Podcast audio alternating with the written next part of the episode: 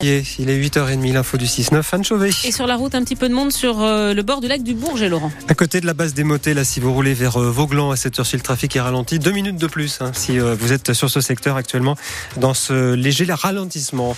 La météo, du soleil en montagne, quelques nuages bas sur les plaines qui devraient se disloquer normalement à la mi-journée. 11 à 15 degrés pour les maximales en plaine cet après-midi. C'est un vote historique. La France va inscrire l'IVG dans sa constitution. Les sénateurs ont voté pour hier pour que la loi garantisse la liberté aux femmes d'avoir recours à l'avortement. Et finalement, les sénateurs et sénatrices ont voté largement en faveur de ce changement. Cette décision rentrera dans l'histoire, selon Laurence Rossignol, sénatrice socialiste et ancienne ministre des Droits des femmes. C'est une victoire des féministes, c'est une victoire des Françaises et des Français, parce que leur soutien, indiqué par tous les sondages, a été un argument massu, y compris pour le Sénat. Aujourd'hui, les Français peuvent être fiers d'eux, peuvent être fiers de leur pays, mais je voudrais dire que, pour ma part, la limite à mon bonheur, c'est le reste du monde. Toutes les 9 minutes, une femme meurt d'un avortement clandestin sur la planète.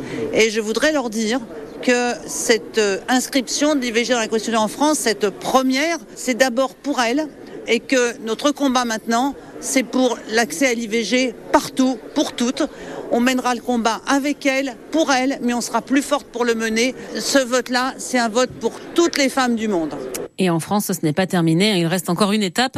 La réunion du Congrès lundi qui doit entériner cette décision. Mais vu le nombre de députés et sénateurs qui y sont favorables, ça devrait être une formalité.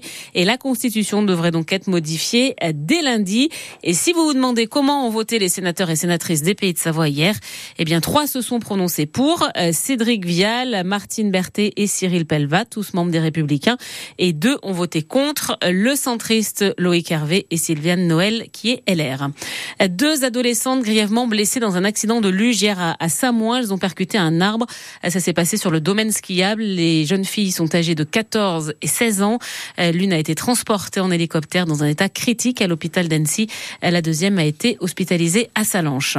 Un skieur meurt en hors-piste hier à Flaine. Cet homme de 68 ans aurait chuté sur une centaine de mètres dans un couloir très raide. Les secouristes n'ont pas réussi à le réanimer. Et puis une maison en feu hier soir aux Marches, commune de Porte-de-Savoie. Un homme de 64 ans est gravement brûlé. Il a été hospitalisé à Lyon.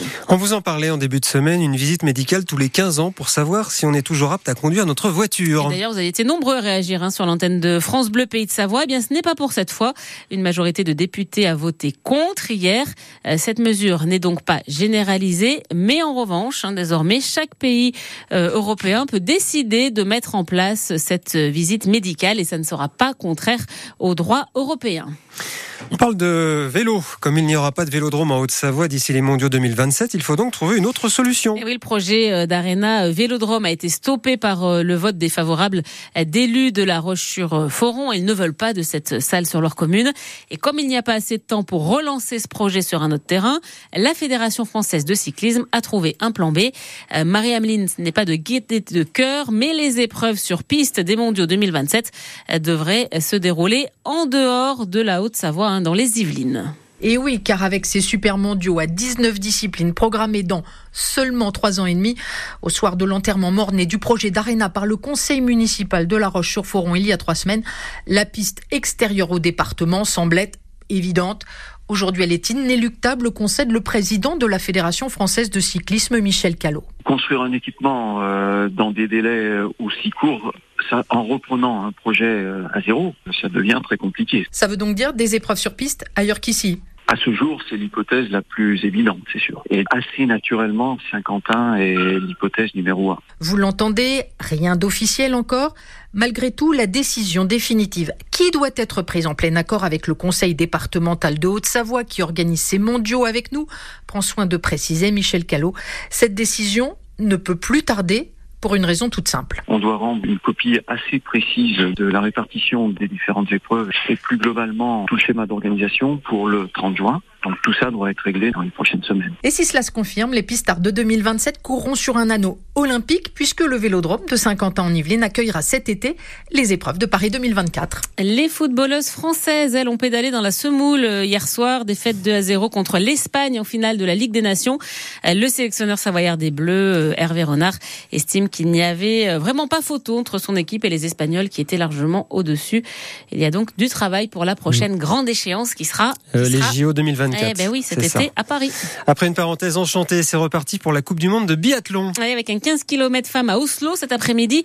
La parenthèse enchantée, c'est bien sûr les mondiaux avec 13 médailles françaises, dont 6 en or, surtout grâce aux très belles performances des femmes. Justine Braisaz-Bouchet et Julia Simon vont désormais tenter de décrocher le gros globe de cristal. Tout est encore possible. C'est la Norvégienne Tendrevol qui est en tête, talonnée par Justine Braisaz. Julia Simon n'est pas loin, à la 4e place, et Loujon Monod est à la 6e. Bref, l'équipe de France peut encore frapper fort, selon son entraîneur Cyril Burdet.